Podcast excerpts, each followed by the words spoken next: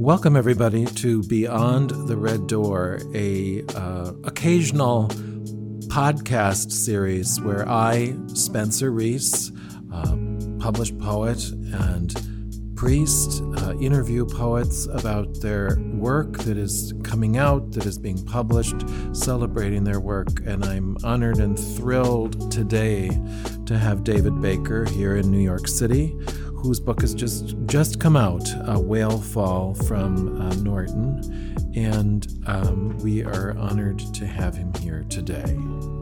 David Baker, it's so good to see you. Well, Spencer, it's very good to see you too. In New York City? Yeah. When did you get into town? Um, last night. Oh, I flew in last night um, so that you and I could have this chance to talk and then fly out tomorrow to Provincetown with Page Starzinger, my partner. Well, yes, and a lovely poet who was just in the New Yorker. Yay. Yay. um, and we're in this absolutely beautiful apartment here on Second Avenue. Um, and uh, so I'm delighted to celebrate you and celebrate your poetry and celebrate, you know, a huge writing career that has spanned over how many years? 40 some? 40 and began, what, as you were saying before we started, with uh, W.S. Merwin being your Explain that to me a little bit. Oh, was your um, teacher? or- No, it wasn't my teacher at all. you were I- writing a thesis. I on was at a little college in Missouri, Central Missouri State University, um, and became an English major there. There were no creative writing classes, but I was taking poetry classes and literature classes, and I stayed there and did an MA. And um, wrote my master's thesis on Merwin, on three of his really great books The Carrier of Ladders and Writings to an Unfinished Accompaniment and uh, The Compass uh, Flower that great series of books that he did in the early and mid 70s. Um, I wrote this in 1974, 70. Oh my God. No, no, no, 76, 77. Um, and sent it to him. Oh yeah. I didn't know any better. I sent it to him, and he wrote the loveliest letter back. was he in Hawaii then? He was in Haw- he had just gotten to Hawaii, yeah, and uh, I met him a couple of years later in 1979. I was teaching high school English in Jefferson City, Missouri, my hometown, and my thesis advisor, who was a member of the Kansas City Jewish Community Center, that in the 70s had a huge poetry series really a big one. Hundreds of people would go here. Denise Levertov, and you know, Yeah. he said, "So Merwin's coming to do a reading. Would you do the introduction?" I, having never been to a poetry reading in my life, said sure, and wrote essentially a little bitty master's thesis of an introduction, and duh, memorized it. Wow. Nobody does that, and gave this introduction, and got to hung out, in, hang out in Kansas City for two days with Merwin, and that's where I first met him. He and must we have were been friends impressed. forever. Well, it, it was it was a really terrific couple of days. Now, would you call him like the one of the early uh, sort of progenitors or grandfathers or whatever word you want to use of of eco um, poetry? This term that I'm hearing more and more. Would would you say that that he was like an early promulgator of that? Yeah, I think he's one of the you know in the, in the 60s and 70s one of the early voices in the postmodern era who was writing more than just nature poetry but nature poetry with a kind of activist or intentionality of naming the names and righting the wrongs um, but then having said that you can trace that back another hundred years and think well what about john clare Yeah. what about Wordsworth? What about Emerson? What about, and before that? But the poetry that has a particular political intentionality as eco poetry. Um, yeah, I think Merwin is one of the early forefathers. And are you comfortable embracing that uh, term to describe the direction of your work, or or how- how, do you? I guess I, I don't like any of those terms, you know, Yeah. and they're slippery. Like I hear like a nature poet or a pastoral poet know, or an I know. environmental poet or an eco poet, and they do indicate different degrees of action and engagement, I guess. Um, and for myself, I guess I've probably morphed from one of those, like a, I wrote about nature a lot, into that more purposeful, attentive, eco poet. Great. Well, um, I want to dive right into this book. Yeah, you know, let's do. um, the this the the creation of these podcasts has sort of just fallen from the sky. It was not something that I ever thought I would really be doing, but that's sort of been the course of my entire entire life, um, and I've I've really enjoyed them, and uh, uh, it's been a. Uh, a real spectrum of, of artists in the in the art, and um, so why don't so I, I suggested before we started that we focus on the title poem which is you know miraculous uh, a masterpiece uh, in, terms of a long poem in parts and i thought we would focus on that is there any you know do you want to set it up a, a little bit and then start with section one and then we'll pause and Sure, sure. Thank you. Mm-hmm. Um, the poem you're talking about is a poem called Whale Fall, and it's the title poem for this new book that was released last 10 week 10 days ago oh my gosh from W.W. Norton. So this is really fun. It's like the first time I've actually had the finished book in my hand to- To, read from. And at the center of the book, it's the third section of five sections. Right in the middle of the book is this long I, poem thing called Whale Fall um, that does a couple of narrative tasks. And I don't, I won't talk about it very much, but one of the things that happens that is that a, a whale dies, um, a gray whale, and biologists have identified a thing they call whale fall. If a whale dies in a especially deep part of the ocean, it goes through three very distinct phases as it floats deeper and deeper into the darker, colder, less oxygenated water. Hmm. And eventually, a year later, potentially, hmm. settles what's left of its body on the bottom of the ocean. And by the hmm. time it has done that, it has attracted billions of other things that live in it, on it, with it. It is its own cosmos. It's like a seed. and it, you know, at some point it it stops falling because it's got so much gas and is so light and the water is so dense it just kind of drifts laterally and decays and falls and becomes part of what biologists call marine snow this sort of falling Wow. detritus. Uh, is, is a beautiful regeneration of things. So that's one of the stories. And in the sections of the poem where i'm describing those three components of whalefall, the, the poem is structured sort of to descend. It's, it, it goes down, it's lateral. And in the other sections um, that describe, they're much more personal um, about my backyard in Ohio and a hummingbird and a long illness that I've had um, that I especially struggled with 25 years ago.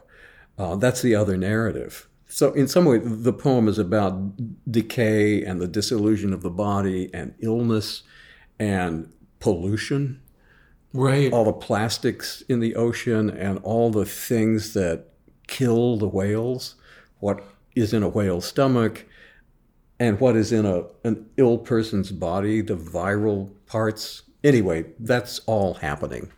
Yes, um, almost like it's almost like the poem is a metaphor for a whale fall because it's c- collecting and catching all this detritus as it moves and settles on the page. I think that's one of the things I was trying to do. By the fourth section, syntax has dissolved, and there are all of these pieces. Okay, I want you to start reading, but Yeah, yeah. can you, um, to help center the the listener, g- give a description? Of, the speaker has also is also had a long suffering illness. Yeah. and so what how, what would be the diagnosis of that for the person that's listening to this? Uh, Sure. a couple of It's sentences. The other like, thing that I talk about in the poem is just having taken ill in 1993 and being so sick and not knowing what was wrong with me for months and months. The doctors couldn't figure it out. One said, "Oh, that's mono," and another said, "No, he's already had mono. It's chronic mono. It's Epstein-Barr. Hmm. It's chronic fatigue syndrome. It's myalgic encephalomyelitis. It is. There are lots of names. It's like a terrible storm of viral illnesses that." Migrate or fall through the body into different systems of the body. Okay, so, so did, did you did you come up with a connection to the whale fall and that of the speaker's illness? Did that come organically, or did you, or did you? How did that? How did you make that connection, or did it just did it just happen? I don't know. You don't know. I wrote a I wrote another long poem ten years ago about my mother. This is about my mother and her dying in a hospital and chemis- chemicals and about landscape farms and midwestern yeah. towns and it's that braiding of yeah. a big catastrophe and a small personal catastrophe that happens in the poem so how about how about I just start? How Let's about start I read a section because I'm, I'm talking too much. And no, well, I I'll, think it's helpful. I'll read the first section and Go. then we can just yeah. see where it goes. Yeah. Um, whale fall. One dies. Eschrichtius robustus, gray, of the sole living genus of baleen, of the family Eschrichtiidae, slate gray or darker, and notable now for the gray white patterned scars left by parasites, two blowholes which can create a distinctive V shaped blow in calm wind conditions, and falls, as it falls, as through blue breeze, and swirls light as a tissue, drifting down down through the cool layers, the sifted light of sea wind warm currents, loose galaxy of whirling flecks, slow motion in a haze in whose first stage, falling, now the mobile scavengers drift alongside, sleeper sharks and thin hagfish, or, as the book calls them, enrichment opportunists, come to feed at the soft flanks and fat for weeks as the bones grow exposed, all of them spinning down. No, I want you to keep reading so we get a sense of the momentum. Go. Two. We might hear rain before the rain. Sirens. Hail before it cracked the hundred panes, or lay our heads on the desks and listen to our blood whispering in the wood grain. In 1963, the warnings are piecemeal, part of a good day's play or work. We might need to cover our heads, hold hands in the hallway, look away from the blast. Mm-hmm. June 29, 2013, a sperm whale found deceased on the beach of a small island off the coast of the Netherlands had dozens of plastic bags, nine meters of rope, two long pieces of garden hose, a couple of flower pots, and a plastic spray canister in its stomach. I'm watching a hummingbird, bare thumb top, gray green, blur dip to my feeder bulb and dart off over the barn to a wire. A colubris, little serpent.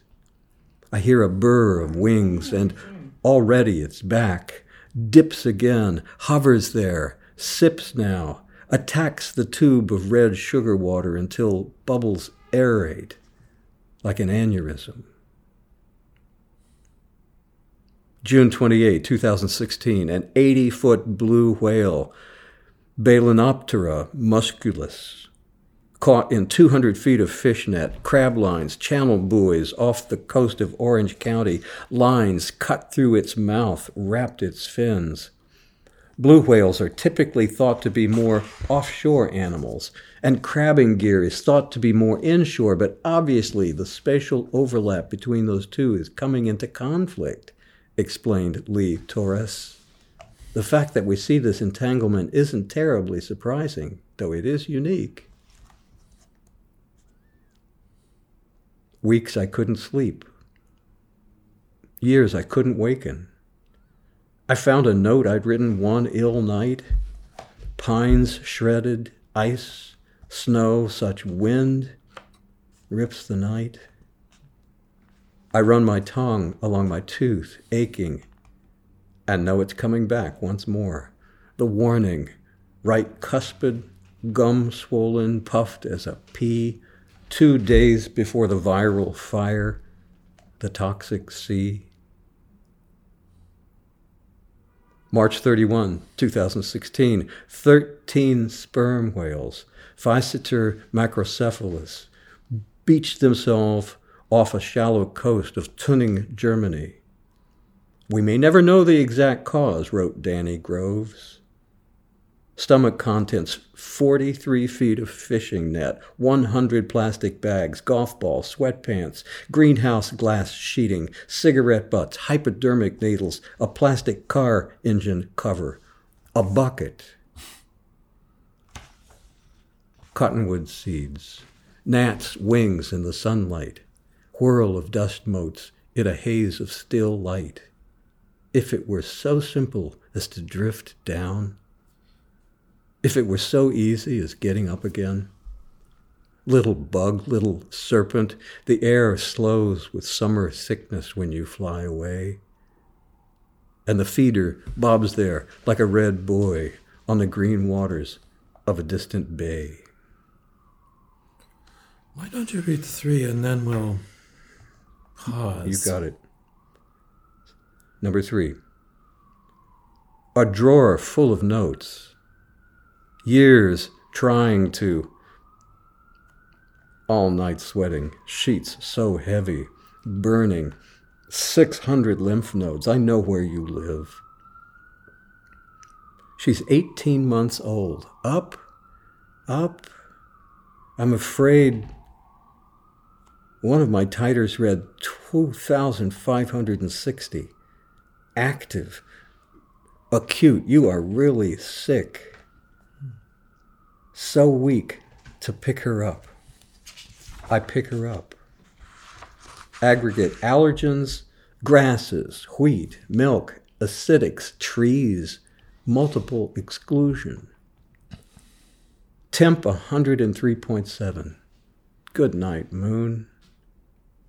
After a sunny walk with her wagon, next day, panting, testicles so swollen, freezing, system flushing itself into the waves, aggregate infection, liver, kidney, heart sac, spleen, gut, urinary tract, neck. Good night, night bird, far off through the high pines. Well, David, this is so beautiful. It's so exciting to hear you read it. How do you? Yeah. It's What am I supposed to say? I've read it It's exciting. to myself a billion times, but I never read it out loud to another human. So You haven't? No, I never have. So it's really I've never read it out loud. It's very moving. It's very you, Spencer. magical. It's tries to manage a lot of different things, and it, it at the heart, it just wants to be about this new dad who's got a baby, and he just wants to walk her around. And when he walks her around, he gets sick again. And and it's about the warnings that I learned over the course of years that my body would tell me I'm about to get really sick again, and here are some of the signs. And that Jeremiah, that alarm, is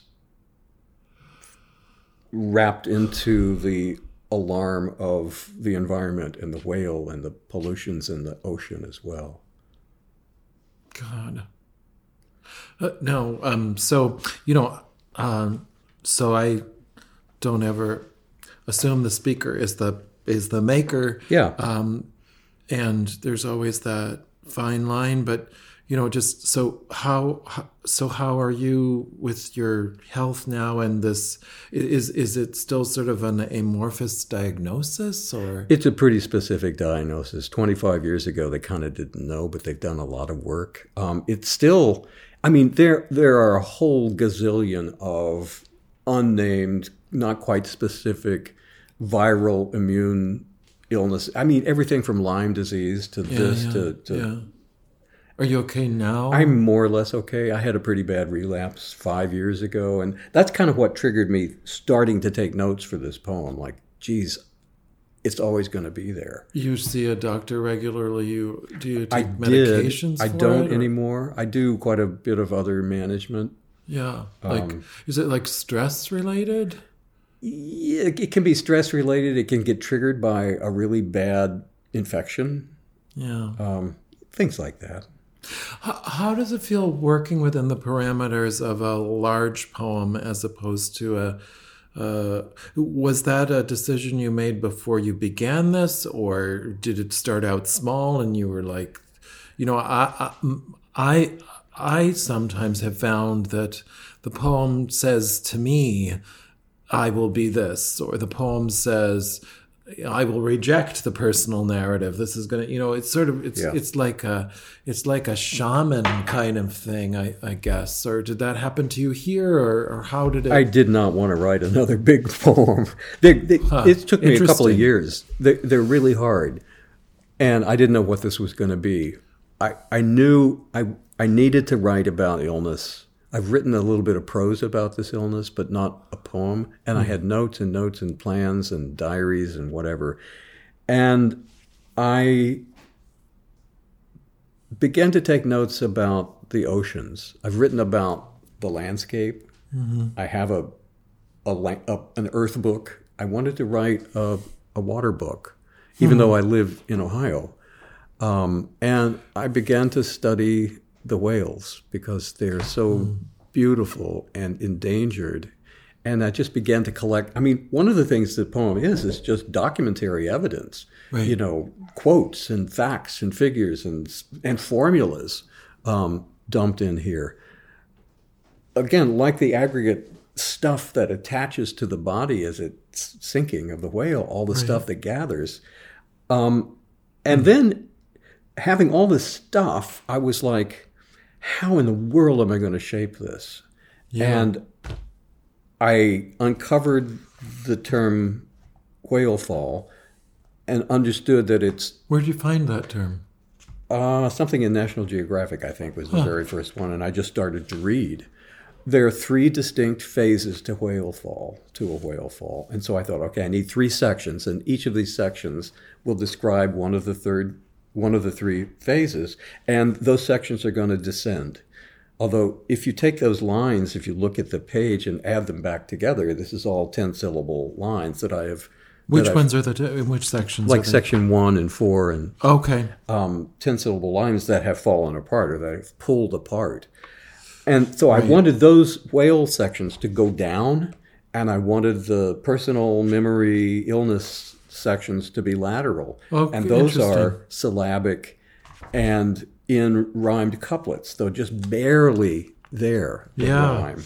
Um, and some of those couplets fall apart finding the form, those two basic forms, let me then begin to write sections. Oh, interesting. So you really put a lot of pressure on syllables. Lots. The whole book is mathematical like that. I like the measurement of things. And it's also painterly in that you immediately imagined this these three you know we're we're watching I mean the cover of this book is so beautiful of this one. whale. Um, did they find that or did you did. Yeah, I love that when that happens. And the blue of the cover. I, you know, I'm drawn to painting just about as much as I am to poetry. And so, um, well, I want you to keep reading. Yeah. I want you to read. Let's read um, uh, four, five, and uh, maybe six, and then, then we'll, we'll save pause, seven. and Yeah, we'll save seven that's till great. till the end. Okay. So this one is section four is the second stage of whale fall. So this one goes down. And again, to remind the listener, it's it's syllabic. It's syllabic. Um, look at this. In the second stage at 4,000 feet, if you combine every two lines back, they are 10 syllable lines. cool. And now two people in the world know it. so, okay. Um, section four. In the second stage, at 4,000 feet or 122 atmospheres, weight suspends. A heavy thing in one world floats like willow seed in a breeze in this. A moving vast through that darkness, silent. They don't need much else oxygen nor light. The frilled shark and fangtooth, the spider crab, the vampire squid, who strip the dead down now beyond bones to the merest blueprint of whale. Slow downspinning of months, a year, more, the hypotoxic haze, the marine snow, in a kind of afterlife of weather, drifting down of plankton and protists, soot, sand, fecal matter in aggregates held together by a sugary mucus, all sifting down through the aphotic zone. And its vast weight, once 40 plus tons, skin like a peeled hard boiled egg, patched with orange whale lice, white barnacles. It too, long since sloughed, shed, dissolving as particulate snowfall, orbital in this new galaxy of darknesses, born like seed, floats down. Section 5. I have been silent for a long time now. You know I'm serious about the whales. You don't know this. I floated there in stillness in white sheets, white boughs breaking, the pines in ice and wind like a hammering pulse. When I woke, I couldn't speak or make sense. And when I slept again, I didn't sleep and more fires spreading through the body's depths. Plastic garbage patch bigger than Mexico found in Pacific, National Geographic. These pieces of plastic are not necessarily floating bottles, bags, and buoys, but, quote, teeny tiny pieces of plastic resembling confetti 90% of seabirds consume it. Over 8 million tons of new plastic trash finding its way into the oceans every year. The Great Pacific Garbage Patch moves in a clockwise direction like a toilet. It circulates an area of 7.7 million square miles. 70% of marine debris sinks to the bottom of the ocean. New York Times. plastic Plastiglomerate was discovered by Charles Moore, a sea captain surveying plastic washed up on a remote, polluted stretch of sand on Hawaii's Big Island. It's a new stone, a fusion of natural and manufactured materials. Quote, if plastiglomerates are buried within the strata, says Jan Zalasiewicz, an English geologist, I don't see why they can't persist in some form for millions of years. You'd think we'd learn to duck our heads. It's time for arithmetic. Okay, kids, who can tell me what you get when you divide a number by itself? Silence. Overhead, the, flum- the hum of fluorescence, the swallowing sea of storm clouds out the window beyond the trees what does it take to raise sufficient alarm? When do you hide? Where do you fly from harm? Aggregates increase like snow. Aggregation theory represents a two state system. Time for chemistry, kids. To characterize the formation of marine aggregates and the loss due to sinking now appears a big, long, complicated formula, which I won't read. Okay. Well, dc to the minus 1 over dt equals g large c to the 1 minus 20.8 and then I don't even know what those figures, how to say those figures. I know what they mean. Uh, GC2 over 1. What does that mean? Well, where Oh, okay, sorry. C Go, go ahead. to the first is the concentration of the cells, R is the radius of each cell, G is the shearing rate.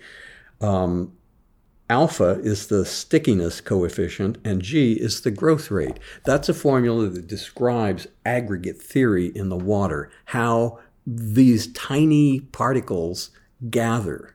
Okay.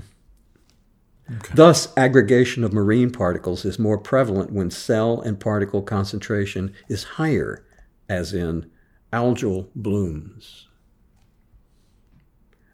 Do the math. That's what the specialist said.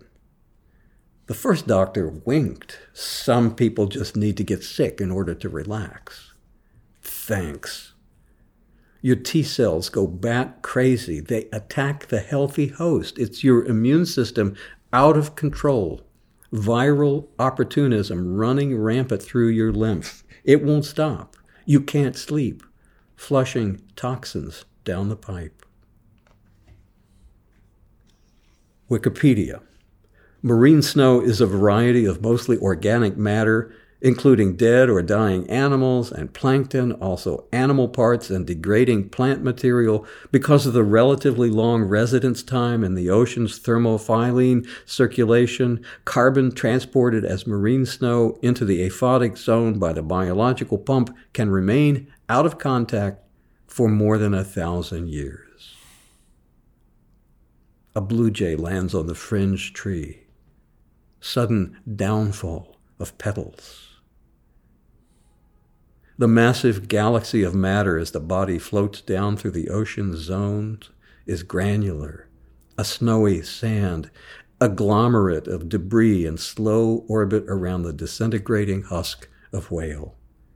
Here are the five most common unnatural causes of death entanglement, ship and propeller strikes, commercial fishing, i.e., human appetite, bycatch, and climate change, i.e., global warming. I was sick for years. Now it's coming back. Little serpent sipping there beyond the deck, a colubris. The need for names, my friend wants to help, is thirst for clarity, affinity. Yet sometimes I watch the trees, let the whip maples weep and go blur above the barn. Now they're a wash of green, a mere wave. Now they carry me, as he says, in their arms. Section 6 Viral capsid antigen 2410. Hummingbirds back again, green bulb blinking its alarm. Now the first heavy drops. Good night, little one. Asleep with her toys. Aggregate testing. Lymphoma. TB. Tumors. HIV. Leukemia. Graves like photons, but slow around a gray sun. And when I blink and bring them back, in their distinctions, the silver limbs like water. Chronic running into walls, chronic fog. Every second, trillions of neutrinos passing through your arm like you're transparent. CFS, CFIDS, ME. No kidding. Right, sperm, great blue, mink, common, Antarctic, fin, sei, humpback, Bryde's, gray, orca, pygmy. Cicada husk hangs on through the hard rain. Mm. This is so beautiful, David. One tries. oh, and some language so beautiful. Let the whip maples weep and go blur above the barn. Yeah, that whole section is about golly trying to find the language for a disease and being tested for so many diseases and not having a language for it. One doctor said, Well, it's like chronic fog, isn't it? It's like chronic running into walls. And sitting in the backyard and looking at the hummingbird, who's the, the other totem in the mm-hmm. poem. You know, there's Yeah. there's the big whale in the ocean, and then there's this little hummingbird that's almost feed, feeding at the feeder like a like it's a thermometer, and wanting to know the names of things, and then sitting back and just enjoying the breeze and the blur of landscape. And the father and the daughter They're all there, yeah. in this new galaxy of darknesses. And there's some beautiful language in the in the prose parts too. The you know the words like bucket and toilet and um, what's aphotic zone? What is that? Through the aphotic. It's zone. essentially where there's no light, where the light stops. And what are protists? That is a, a tiny particulate of protein. My goodness. And what's a bycatch? Bycatch is the stuff that fishermen catch in their nets that they're not fishing for. Oh, It's like the um, collateral damage. Like you, like see. the fishermen are out fishing for tuna or salmon, and they oh, a whale gets snagged in the fishing line, whatever. Bycatch. so um, So it was really fun to to try to bring into line the beautiful language of a lyric, and then all the science talk, all the documentary stuff. That's nice. And you know, a lar- I guess a larger uh, looming concern is um, mortality or the fragility of life. And w- before we started, you mentioned um, the great loss of these mentors as well as your father. Sort of three figures that were important in your life, and um, I don't know if this is a question, but uh, I, I certainly uh, have been dealing with similar feelings, and uh, well, uh, I don't know. That's kind of what I don't. I don't know what to say other than I.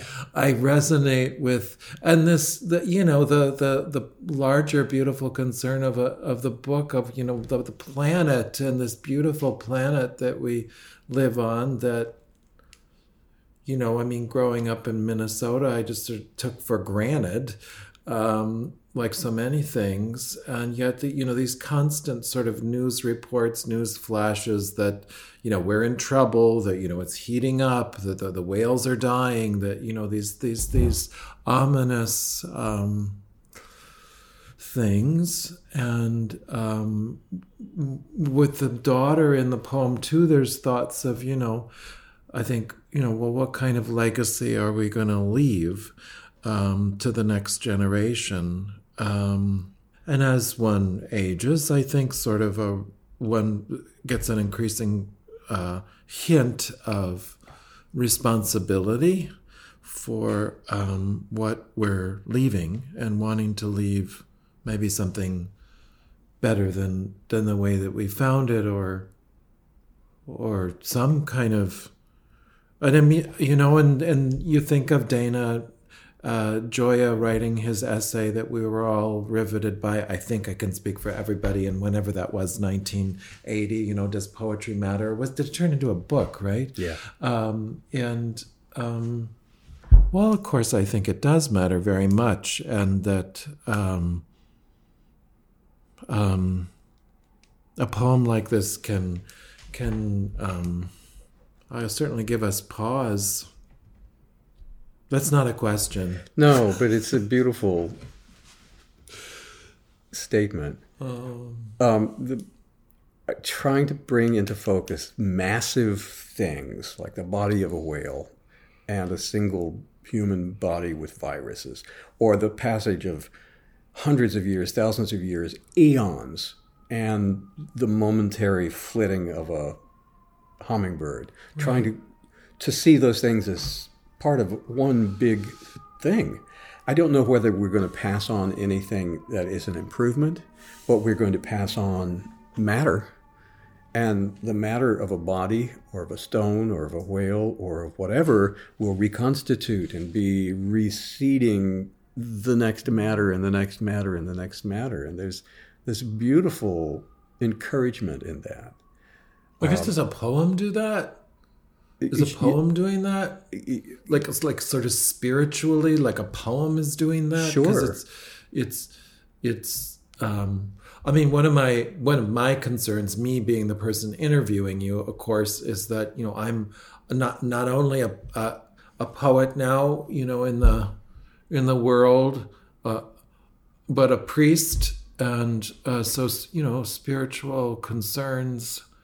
Uh, I think about him. I preach about him. I talk about it, um, and um, and uh, and I think that you know, um, my humble opinion, you know, poetry and uh, and and God or spirituality are are really really close. I think in some ways. I think closer than than all the other arts. I think there was a famous philosopher with a K, maybe it's Kierkegaard that said the same thing, but you know that they were that they were very very close. Um, you know, yeah. Poetry's hopefulness is as close to religion as I can imagine. It's so difficult, it's so hard, it's so beautiful. It is so articulate about something for which we have no language. I know, That's- like your illness, or That's like the, the thing. Yeah, the whale at the bottom of the sea, and uh, there's kind of like a slow meticulousness with this book, I think, which is also very captivating, like the whale falling. I'm thinking of, um, um, you know, who I'm thinking of. Uh, maybe it's because you're from you're in Ohio and you have that beautiful house that I see on Facebook. um, but um, oh gosh.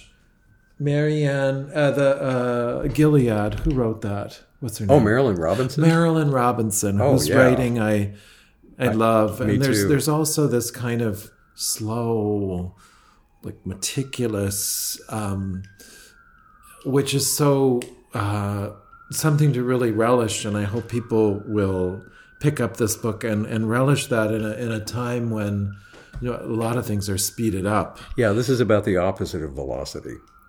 Right. And poetry is the opposite of velocity. So much that a poem does on the page is impediment to velocity. A line break, rhyme, caesura, Oh, that's interesting. complexity of syntax are all things that make you go slower so that you're still in the beautiful moment of the poem rather than at the end, poof, when it all goes away. Poetry is about impediment to speed. Huh. And even the reading of a poem is rigorous and requires rereading and rereading and rereading, where you are in, required to attend mindfully this thing and live in it. Um, that's that's what we do Yeah, yeah. and what we love. and what we love. We got one more section. Read Should it. we read it? Yeah. This is a hard one. I don't know how to read this one, but this is the seventh. I'm seventh. so glad that we devoted our time to reading. well, I hope poem, it's. though. I hope when people listen that it makes some sense. I don't know.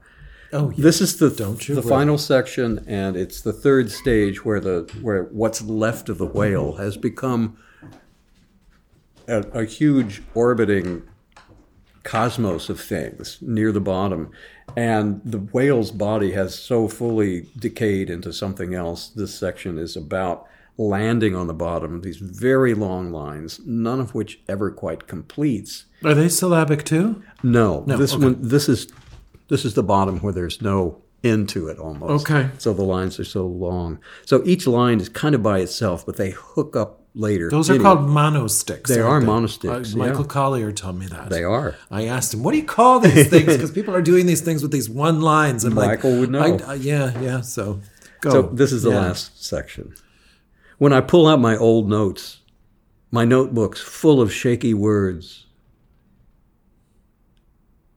In the third stage, a whale fallen through the deepest oceanic zones, bathyal, abyssal, may take a hundred years more to decompose. When I find the old books, I see check marks, dog ears, underlines. Full restoration of health is still your hope and expectation, but giant isopods, squat lobsters, Osedax, sea cucumbers, bristle worms. You know I am serious about the whales' views of jeopardy, born in 1925 in Pittsburgh, Pennsylvania, with a metropolitan population greater than the global population of whales, perhaps less than 2 million. When you hear it's already, shh, close your eyes. Languages are dying at the rate of one every two weeks. Pine pollen, gnats' wings, glints in air, dust motes, mold spore, this, fucked dot, flux dot, lux dot, crux, double slash, broken piece of lamp garbage. Each eye the size of a grapefruit, heart bigger than a smart car. But what we see is infinitely less than what we don't see. Up, up, cottonwood seeds, polymers, i.e., plastic foam, gas bubbles. I can't believe I'm getting it again. You always have such darkness measured by a billion bioluminescent wanderers. Wherever you sit is the center of the universe. Wherever you hear the warning, it's too late. Flatfish. Time for math again, kids. Polystyrene for infant teething, biosemiotics. Every cell has a cognitive element. Snotbot, whale breath, DNA in decay. And lived for 87 years, mostly alone, mostly islands. In the third stage, a whale fallen through the deepest zones bathyal, abyssal, down through the coldest depths may take that long to decompose. A hundred years. More. No light. No oxygen. What do you mean? What do we do about it? Shh. Think of this one spinning. Eschrichtius robustus gray of the sole living genus of baleen, of the family Eschrichtiidae, like a tissue floating in the darkness to settle there. It takes your life.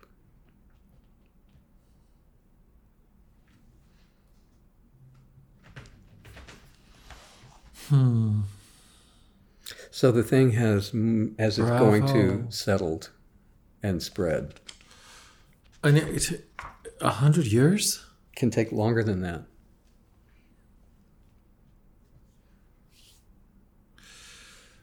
I know. I think of like I'm also thinking of Prospero and the, William Shakespeare and the Tempest and the book being buried and you know that line. You know that thing Which line? where he where the book is. I know the- the book is at at the end. He buries narrative. his book. Yeah.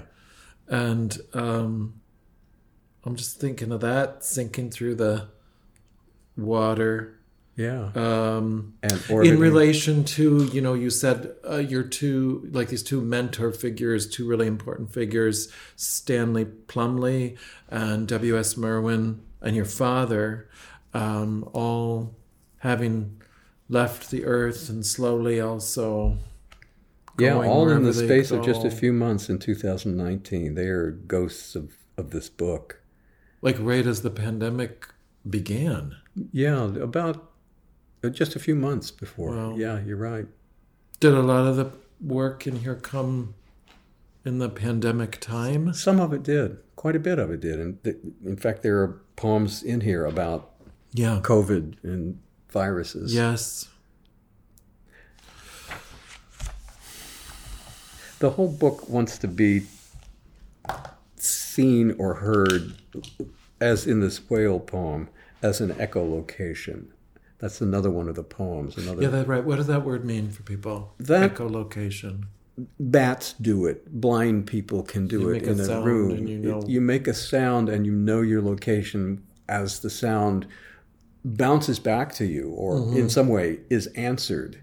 And Whales do that, right? Or what do they? whales do that. That's that's that was my first huh.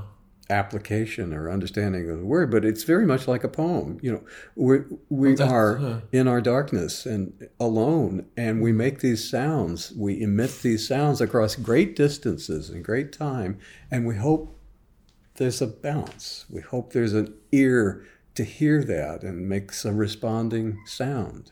Have you experienced that in your poetry life? That I have. that things have have landed that the people have heard your cries, your prayers, and Absolutely. responded to It gives you and- a location. It gives you a placement in relation to those others that you can't see. That's the hopeful thing about the whole book, thinking about, you know, these mentors who are gone, or my father, or thinking about my daughter, and trying to dissolve the, the kind of privilege of family and to think everybody is like that. Um, my my family is all of us, and all of the fishes, and all of the trees, and all of the living things in this globe, but in this cosmos. Um, to dissolve those temporal and spatial distinctions sometimes, and see.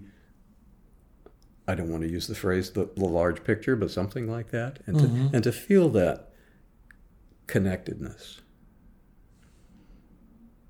That's why this whale poem isn't at the end of the book, it's in the middle. Mm-hmm. What comes after?